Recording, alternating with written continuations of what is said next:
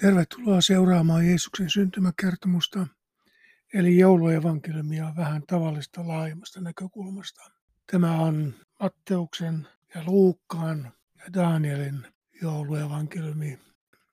Aloitan maalaamalla vähän taustaa ja kertomalla Herodeksesta, joka on se suuri taustavaikuttaja tässä tarinassa. Herodes syntyi suunnilleen 70 vuotta ennen Jeesusta roomalainen kultalusikka suussa. Hänen äitinsä oli prinsessa Kypros kuuluisesta Petran kaupungista, nykyisen Jordanin alueelta. Isä Antipatros oli väkisin juutalaisuuteen käännytetystä heimosta. Hän oli kuitenkin tehnyt sinun kaupat Julius Keesarin kanssa – joka nimitti hänet Juudeaan prokuraattoriksi. Näillä eväillä ei kunnon juutalaiseksi tulla, mutta Rooman ja Juudean puolivälimaastossa juoniminen teki hänestä kuitenkin kahden kulttuurin ahkeran mielistelijän. Poikana Herodes kasvoi Jerusalemissa ja tuli alusta asti tutuksi valtojen ja voimien kultaisten salien kanssa. Jo teini-ikäisenä Herodes tutustui Rooman playboy-kenraalin Markus Antoniukseen, kun tämä oli lähetetty sammuttamaan kapinaa Juudeassa. 26-vuotiaana Herodes sai ensikokemuksensa galilealaisten uppiniskaisuudesta, kun hänet lähetettiin tukahduttamaan heidän verokapinaansa. Hän teki itsensä heti tunnetuksi tehokkaana terroristien metsästäjänä ja erinomaisen julmana teurastajana. Siitä palkintona hänen isänsä nimitti Herodeksen Galilean käskyn altiaksi vuoden 47 ennen Kristusta. Julius Caesarin murhan jälkeen hänen kaverinsa Markus Antonius julisti nuoren Herodeksen Juudean kuninkaaksi. Herodes joutui taistelemaan kolme vuotta alistaakseen myös Galilean maakunnan valtaansa. Hänen unelmansa oli tulla nimitetyksi kaikkien juutalaisten kuninkaaksi. Mutta israelaiset suostuivat hyväksymään kuninkaakseen vain Daavidin jälkeläisen. Ja Herodes ei sellainen ollut. Herodes kuitenkin rakastui tulisesti juutalaiseen sankarisukuun kuuluneeseen Mariamneen ja nai hänet heti, kun tämä täytti 16 vuotta. Rakastuminen oli tapahtunut jo kolme vuotta aikaisemmin. Tämäkään ei nostanut hänen pisteitään juutalaisten parissa. Sitä paitsi Mariamne vihasi Herodesta yhtä paljon kuin tämä oli hulluna rakastunut Mariamneen. Tästä viharakkaussuhteesta syntyi viisi lasta, kolme poikaa ja kaksi tyttöä. Voittaakseen kansan suosion puolelleen Herodes nimitti ylipapiksi Mariamnen teini-ikäisen veljen Aristobuluksen. Kansa innostui niin paljon juutalaisen kuninkaallisen paluusta temppelin valtiaksi, että Herodes katui päätöstään saman tien. Raivoisan kateuden vallassa hän lavasti poikapapin hukkumisonnettomuuden eräässä Jerikon allasjuhlissa. Se vain lisäsi Mariannen vihaa miestään kohtaan. Siinä vaiheessa Herodes oli jo kaikkien juonittelujen keskellä kehittänyt itselleen melkein kaikille kuninkaille kuuluvan vainoharhaisuuden. Kaikki vaanivat hänen valtaansa, henkeään tai vaimojaan. Hän piti myös perheenjäseniä potentiaalisena vihollisenaan. Siksi hän myös tapatti heitä ja muuta hoviaan tasapuolisesti joka suuntaan. Oli kohtalon ironiaa, että väkisin juutalaisuuteen käännytetyt heimon jälkeläinen hallitsi nyt nöyryydettyjä käännyttäjiään. Kun Herodes aloitti valtakautensa, koko maa oli sotien ja kapinoiden runtelema. Raunioitumista täydensi vuonna 1931 tapahtunut suuri maanjäristys. Vaikka valtakunnassa ei ollut kultaa eikä hopeaa, Herodes tajusi nopeasti, että Galilean hedelmällinen maakunta tarjoutuisi ehtymättömäksi verolähteeksi. Niillä rahoilla hän alkoi rakentaa kaupunkeja, linnoja, palatseja, monumentteja ja infrastruktuuria – sellaisella vimmalla, että koko maa alkoi täyttyä kreikkalaistyyllisellä arkkitehtuurilla. Lepyttääkseen juutalaisia hän alkoi laajentaa myös Jerusalemin temppeliä maailman suurimmaksi uskonnolliseksi monumentiksi. Hän halusi tehdä siitä uljaan Rooman valtakunnan nähtävyyden ja onnistuikin siinä varsin hyvin. Toinen mahtava projekti oli Kesarian rannikkokaupunki ja siihen rakennettu maailman suurin syväsatama. Siihen hän käytti vastakeksittyä hydraulista sementtiä, joka jähmettyi veden alla.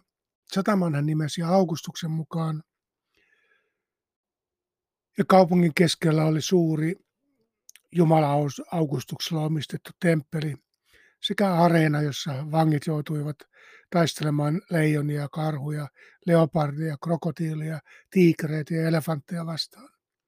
Sellainen viihde oli alkanut Roomassa tulla muotiin. Juutalaiset kuitenkin vihasivat Herodeksen julkean pakanallista elämää, armotonta verotusta ja raakaa vallankäyttöä.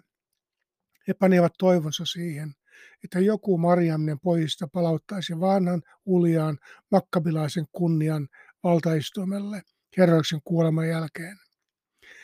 Sekin toivon kipinä sammui, kun Herodes murhautti kaksi vallankumouksellisuudesta epäiltyä poikaansa.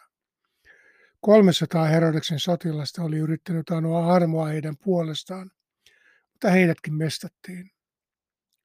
Herodes oli hyvin mustasukkainen vaimostaan Mariamnesta. Hän pelkäsi myös, että tämä suku alkaisi vehkeillä häntä vastaan. Joka kerta kun Herodes teki pidemmän matkan, hän antoi salaisen määräyksen tapattaa Mariamnen, mikäli ei palaisi takaisin matkalta. Näin hän varmisti, ettei kukaan hänen vaimoa saa, eikä myöskään nouse valtaistumelle tämän kautta. Käytyään vuonna 26 ennen Kristusta siis Roomassa tapaamassa Jumalaksi nimitettyä keisari Augustusta, Herodes luuli takaisin tullessaan saaneensa todisteita vaimonsa hämäristä puuista. Herodeksen sisko ja äiti nimittäin kertoivat hänelle Mariamnen lähettäneen kuvan itsestään intohimoiselle Markus Antoniukselle Egyptiin. Raivoissaan Herodes mestautti Mariamnen ja tämän äidin. Sen jälkeen mustasukkainen hulluus, katumus ja murhatun vaimon kaipuu veivät Herodeksen melkein haudan partaalle. Herodeksen yhdeksän muuta vaimoa eivät voineet korvata hänen suurta rakkauttaan. Sen jälkeen hän ei enää edes yrittänyt miellyttää juutalaisia, vaan keskittyi jättämään itsestään lähtemättömät jäljet Palestiinan maisemiin. Mitä vaikeampi arkkitehtuurinen haaste, sitä intohimoisimmin hän siihen paneutui. Esimerkiksi Masadan linna on rakennettu 350 metrin korkean pystysuoran kallion päälle. Sen ulokkeelle on rakennettu ainaisessa varjossa pysyvä kylpylä ja sauna, joka, josta aukeaa näkymä kuolelle merelle. Galilean, Samarian ja Juudean maakunnat joutuivat veroillaan kustantamaan Herodeksen suuruuden hullut rakennusprojektit, temppeliaristokratian ylellisyydet ja miehitysvallan sotilaskulut. Hedelmällisen maaseudun asukkaat nääntyivät tämän sietämättömän taakan alla. Kuninkaan vainoharhaisuus lisääntyi samassa suhteessa kansan tyytymättömyyden kanssa. Kolme vuotta ennen Jeesuksen syntymää Herodes murhautti vielä yhden Mariamnesta syntyneen poikansa salaliitosta epäiltynä. Koko maa oli täynnä hänen vakuujaan, jolla oli valta kiduttamalla puristaa tunnustuksia juonitteluista Herodesta vastaan. Kun Herodes vihdoin kuoli, josta enemmän myöhemmin, luultavasti munuaissairauden ruuntelemana. Keisari Augustus ei pitänyt ketään Herodeksen pojista tarpeeksi kyvykkäänä kantamaan vastuuta koko isänsä hallitsemasta valtakunnasta, joten hän jakoi sen kolmeen osaan poikien kesken. Arkelaos peri isänsä vallan Juudean ja Samarian alueella. Herodes Antipaasta tuli neljännysruhtinaaksi, tetrarkiksi, Galileassa ja Pereassa. Hän oli siis Jeesuksen aikainen kuningas Galileassa. Se toi roomalaisen hallinnon entistä lähemmäksi Galilean köyhiä, eikä se tiennyt hyvää kenellekään.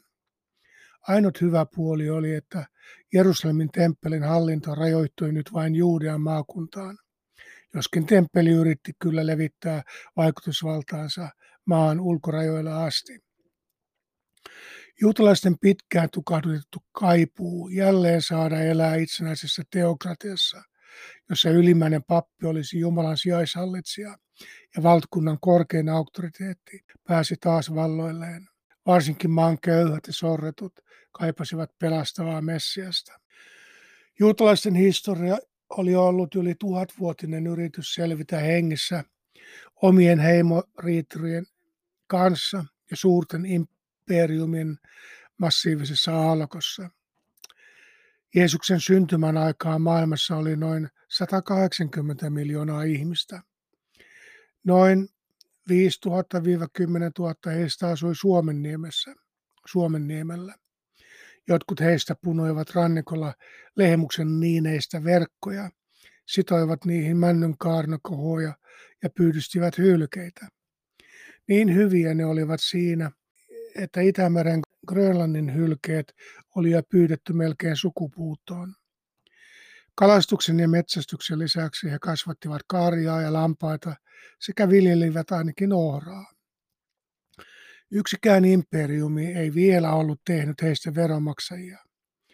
Suurin osa maailman ihmisistä palveli jo valtiaita, joita eivät koskaan olleet nähneet. Noin kolmannes kaikista maailman ihmisistä, eli 60 miljoonaa, asui Rooman, vai, Rooman keisarikunnan alueella. Heistä noin 8 miljoonaa oli juutalaisia, mutta vain pari miljoonaa asui Palestiinan alueella ja loput ympäri imperiumia ja Persiassa. Jeesuksen ty- syntymän aikana israelaiset olivat kroonisessa kapinassa kreikkalaista kulttuuria ja roomalaista sotilasvoimaa vastaan. Kaikissa muissa Rooman valtaamissa maissa ihmiset alkoivat omaksua valtaajien tapoja ja tottumuksia, vaatetusta arkkitehtuuria ja varsin sallivaa polyteistista uskonnollisuutta. Mutta Palestiinassa kaikki olennaiset asiantilat pysyivät toisenlaisena, tai pikemminkin samanlaisena kuin aina. Juutalaiset uskoivat oman historiansa ainutlaatuisuuteen kansojen joukossa. He muistelivat Moosesta Eksodusta, pakoa Faaraon sorrosta ja Eliaa, joka nostatti kansan pahaa kuningasta Ahbia vastaan. He muistelivat profeettoja, jotka olivat luvanneet Jumalan vielä puuttuvan kansan kohtaloon väkevällä kädellä. Jostain ilmestyisi vielä Mooseksen, Daavidin tai Elian kaltainen johtaja, joka toisi kansalle suuren revanssin palauttamalla heidät takaisin muinaiseen kunniaan ja vapauteen Jumalan valittuna kansana. Sen jälkeen koko maailma tulisi vielä siunatuksi heidän kauttaan. Näin profeetat olivat heille vakuuttaneet, ja näiden turhautuneiden toiveiden aallokkoon Jeesus syntyi. Paavalilla, Markuksella ja Johanneksella on kyllä oma versionsa syntymätarinasta, mutta niistä kirjoitan teoblogissa enkä lue niitä tänne. Jotain yleistä ensin Matteuksesta ja Luukkaasta. Ilman Matteuksen ja Luukkaan kertomuksia emme tietäisi Jeesuksen syntymästä oikeastaan yhtään mitään. Meillä olisi vain naisen synnyttämä Jeesus, jota alettiin kuolemansa ja mystisen ylösnousemuksensa jälkeen pitää Jumalan poikana. Matteus ja Luukas kertovat joskus vuoden 80 jälkeen Jeesuksen syntymätarinan sellaisena kuin he vanhan testamentin esikuvista ja oletetusta ennustuksista sekä seurakunnan suullisesta perimätiedosta ovat päätelleet sen tapahtuneen. Kertomukset ovat osin keskenään ristiriitaisia ja osittain ehkä myös epähistoriallisia siinä mielessä, kun olemme oppineet historiallisuuden määrittelemään. Matteus kertoo syntymätarinan enemmän Joosefin kannalta ja Luukas Marian näkökulmasta. Matteus herättää kysymyksen Marian uskottomuuden mahdollisuudesta, mutta Luukkaan Joosefilla ei näytä olevan minkäänlaisia ongelmia kiilattonsa yllättävän raskauden suhteen. Aikuisen Jeesuksen silminnäköitä oli vielä elossa, kun evankeliumia alettiin kirjata muistiin. Tämä ei kuitenkaan päde Jeesuksen syntymätarinaan. Sen silminnäkijät ja kokijat eivät enää olleet elossa, kun evankeliumia kirjattiin. Paimenesta ja viisaista miehistä ei jälkeen, jälkeenpäin kuultu mitään. Ainoat mahdolliset todistajat olivat Joosef, josta ei Jeesuksen 12 vuoden iän jälkeen kuule mitään, ja Maria tietenkin, joka lähenteli 50 Jeesuksen kuollessa. Hänen ei koskaan kerrota millään tavalla korostaneen syntymätarinan erikoisuutta. Silti hän on ainoa, joka niistä on voinut Jeesuksen seuraajille jotain kertoa. Muut todistajat olivat jättäneet näyttämän. Kun Jeesuksen syntymäkertomuksia tarkastelee historiallisen tilanteen ja juutalaisen perinteen valossa, niistä löytyy merkityskerroksia, jotka eivät enää olekaan niin sadunomaisia. Kertomuksien merkitys olisi aivan erilainen, jos Jeesus olisi syntynyt Marian isosiskon kodissa, Jerusalemin temppeliylimystön marmoroidussa salissa tai Roomassa eikä Betlehemissä.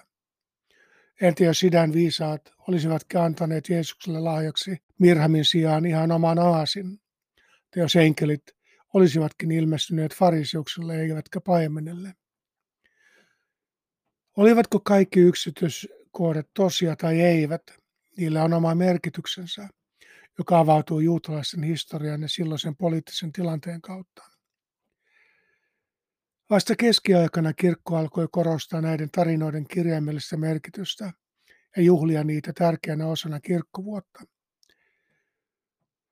Kun minä olen poiminut nämä tarinat yhdeksi kronologiseksi kertomukseksi ja kuvannut tapahtumien historiallista taustaa, olen myös yrittänyt eläytyä niihin täysin tosina. Sillä en nyt yritä todistaa kertomuksen yksityiskohtaista historiallista luotettavuutta. Sellainen on tärkeää, minkä tahansa tarinan merkitysulottuvuuksien avaamisessa. Jonkin verran kertomuksien sisällä ja erityisesti loppumietteissäni käsittelen myös näiden tarinoiden suhdetta sen aikaisiin myytteihin. Minulle tämä harjoit on kyllä muuttanut aiemmin vähän sadunomaiset kertomukset paljon mahdollisemmiksi ja ennen kaikkea paljon puhuttelevemmiksi. Siihen kirjoittajatkin ovat ilmeisesti pyrkineet. Matteus aloittaa kertomuksensa 1800 vuotta kattavalla sukuluettelolla. Tämä on Jeesuksen Kristuksen Daavidin pojan Abrahamin jälkeläisen sukuluettelo. Minä nyt säästän ääntäni hyppäämällä sen pitkän sukuluettelon yli ja toteamalla vaan, että voiko kirjan puuduttavammin aloittaa.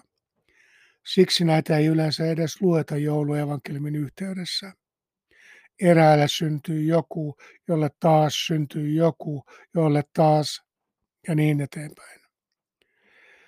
Meidän kulttuurissamme, joka on ehkä kiinnostuneempi tulevaisuudesta kuin menneisyydestä, vain yksi asia voi olla sukukokousta tylsempi, ja se on yli tuhat vuotta syleilevä sukuluettelo. Tosin tuokin trendi on jo muuttumassa Jotkut meistä olisivat noin kattavassa sukuluettelosta tosi kateellisia.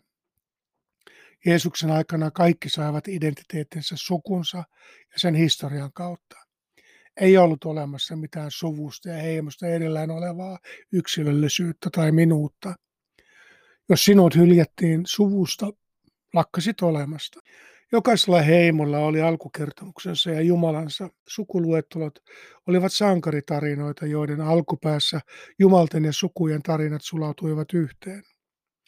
Jeesuksen sukuluettelo puhui yhdestä ainoasta Jumalasta, joka tulisi Israelin heimojen kautta jakamaan siunauksensa kaikille maan heimoille. Juutalaisten kantaisen Abrahamin historia väitettiin alkaneen jossain 850-luvulla ennen Kristusta, vaikka siihen aikaan ei sellaisia sukuarkistoja edes ollut olemassa. Kansan pyhissä kirjoituksissa hänet kuitenkin esitellään ehkä ensimmäisenä ihmisenä, joka on tullut yhdestä uskosta toiseen uskoon. Ammattilainen jumalkuvien veistäjä jätti heimonsa jumalat ja lähti erämaahan etsimään tuntematonta kaikkien yhteistä Jumalaa, jonka kutsun hän oli kuullut. Hänen jälkeläisensä eivät olleet kovin uskollisia tälle visiolle. Hekin tekivät Jumalasta, heimo Jumalan tyyppisen meikäläisten suojelijan ja muukalaisten vihollisen. Matteus kuitenkin rinnasti nuoren Marian hiljaisen uskoa suuren patriarkan uskoon. Taas oli aika, jonkun jättää tuttu ja turvallinen ja vastaanottaa jotain täysin käsittämätöntä. Vasta sukukypsään ikään tullut nuori tyttö oli uuden aikakauden äiti, siinä missä Abraham oli kohta päättyvän aikakauden isä. Matteuksen sukuluettelon erikoisuuteen kuului myös naisten mainitseminen. Sellainen oli patriarkaalisessa kulttuurissa tavatonta. Kukaan ei määrittänyt itseään äitinsä kautta, koska ei tietenkään ymmärretty äidin puolelta tulevia perintötekijöitä. Äidin kuviteltiin vain kantavan miehen häneen istuttamaa siementä, joka alkoi kohdussa kasvaa ihmiseksi. Kaikki olivat ensisijaisesti isiensä poikia ja tyttäriä. Kaikki lisäksi Matteuksen mainitsemat naiset olivat moraaliltaan kyseenalaisia sankarihahmoja, sovun eräänlaisia mustia lampaita. Taamar naamioitui portoksi saadakseen lapsen insestisestä suhteesta appiukkonsa Juudaan kanssa. Rahab oli kuuluisa prostituoitu, joka harjoitti ammattiaan Jerikon paksun muurin sisärakennetussa monien ilojen majatalossa. Sen lisäksi hän kuului Israelin arkkivihollisiin kanaanilaisiin. Ruut meni nukkumaan Sammunen Boasin viereen ja vietteli aamulla krapulaisen miehen varmistaakseen itselleen ja minialleen tarpeeksi varakkaan elättäjän. Batseba taas kylpi viettelevästi Daavidin ikkunan alla ja antautui sitten kuninkaan vieteltäväksi sillä aikaa, kun oma mies Uuria taisteli Daavidin puolesta rintamalla. Yhden illan huumasta Batseba tuli raskaaksi, taiteili itsensä hovin mahtinaiseksi ja varmisti toisen poikansa Salomonin Daavidin kruunun perijäksi. Uuria passitettiin niin vaaralliseen tehtävään, että varmasti kuolisi rintamalle. Tällaiset pakanalliset ja syntiset naiset eivät kuuluneet yhdenkään kunniallisen miehen sukuluetteloon. Joosefin sukupuuhun nämä ainakin näennäisesti moraalittomat naiset kuitenkin kuuluivat. Miksi Matteus antoi näille neljälle syntiselle naiselle niin sanotusti niin merkittävän osan Jeesuksen sukupuussa? Miksi hän ei mieluummin maininnut Saaraa, Rebekkaa, Raakelia tai Leaa, jotka kaikki olivat Israelin patriarkkujen kuuluisia vaimoja? Taamar, Rahab, Ruut ja Batseba taas olivat naapuriheimojen naisia, eivätkä juutalaisia lainkaan. Näyttää ilmeiseltä, että Matteus suurella vaivalla ja tarkkaan laskelmoiden tuo heidät mukaan vain saadakseen epämääräisistä huhuista kärsivän Marian parempaan valoon. Matteus oli vakuuttunut siitä, että huhuista huolimatta Jeesuksen alkuperä oli Jumalan tahtoma ja siksi pyhä. Kaikki sukuluettelon naiset olivat tahallaan tai olosuhteiden pakosta yhteisöllisten normien rikkoja. Silti jokainen heistä teki rohkeita itsenäisiä valintoja, joista seurasi hyvää. Siksi he myös kuuluivat Jumalan yhteistyökumppaneiden joukkoon. Itse hankittu tai muiden ruokkima huono maine ei näyttänyt vakuuttavan Jumalan haluun olla näiden naisten elämässä mukana. Matteus oli vakuuttunut siitä, että Jumala voi Mariankin häpeän keskeltä luoda ja synnyttää itsensä ihmisten maailmaan. Sukuluettelot kertovat uskosta Jumalaan, joka oikeasti elää historiassa ja vaikuttaa siihen tavallisten ihmisten kautta. Näitä tavallisia Jumalan yhteistyökumppaneita kunnioitettiin muistamalla heidän nimiään, kiittämällä heistä ja jatkamalla heidän aloittamaansa Jumalan ja ihmiskunnan yhteistyötä paremman tulevaisuuden puolesta. Sukuluettelot merkitsivät toivoa siitä, että aivan tavallisen ihmisen elämä olisi osa jostakin heitä paljon isommasta kertomuksesta. Jumalan ja ihmisen yhteinen historia jatkuisi minunkin jälkeeni jokaisella on mahdollisuus olla siinä mukana. Tärkeys ja tarkoitus ei edellyttänyt aateluutta eikä sankaruutta. Luukkaallakin on oma versionsa sukuluettelosta, mutta minä hyppään sen yli ja jätän sen sinulle teoblogista luettavaksi. Kummatkin sukupuut tekivät Jeesuksesta Daavidin jälkeläisen. Se oli juutalaisille tärkeää. Oli hän Daavidin rakkain ystävä välittänyt hänelle Jumalan lupauksen. Ja sukusi ja kuninkuutesi pysyvät edessäni ikuisesti lujina ja valtaistuimesi on kestävä ikuisesti. Juutalaiset uskoivat tämän lupauksen tarkoittavan, että kun Jumala taas antaa heille oikeamielisen ja messiaanisen kuninkaan, hänen täytyy olla Daavidin suvusta. Matteuksen mainitsemasta neljästä huonomainisesta naisesta huolimatta kummatkin sukuluettelot ovat patriarkaalisen kulttuurin ilmentymiä. Ne myös kilpailevat silloin maailman kuuluisimman sukupuun kanssa. Gaius, Julius, Caesar, Augustus oli myös Jumalan poika, jonka jumalallista Julian suvun historiaa luettiin myös tuhat vuotta taaksepäin. Trojan sodan sankareihin ja Jupiterin äitiin, Venukseen asti. Tästä runoilija Virgilius loi kreikkalais-roomalaisen mytologian kuuluisimman eeppisen runoelman Aeneesin. Se julkaistiin vain noin 15 vuotta ennen Jeesuksen syntymää ja oli siis Matteuksen ja Markuksen lukijoille jo tuttu. Roomalaisille se oli kuin uusi testamentti sen jälkeen, kun roomalaiset ja kreikkalaiset olivat jo 700 vuotta kuunnelleet Homeroksen kirjoittamaa vanhaa testamenttia, eli Iliadia ja Odysseuksen seikkailuja. Matteuksen ja Markuksen kirjoittamissa syntymäkertomuksissa ja sulkuluetteloissa oli siis samoja elementtejä kuin Rooman myyteissä, mutta näiden kertomusten kirjailijat vihelivat lukijoilleen – että nyt on tarujen keskellä syntynyt jotain historiallisesti paljon painavampaa ja todempaa.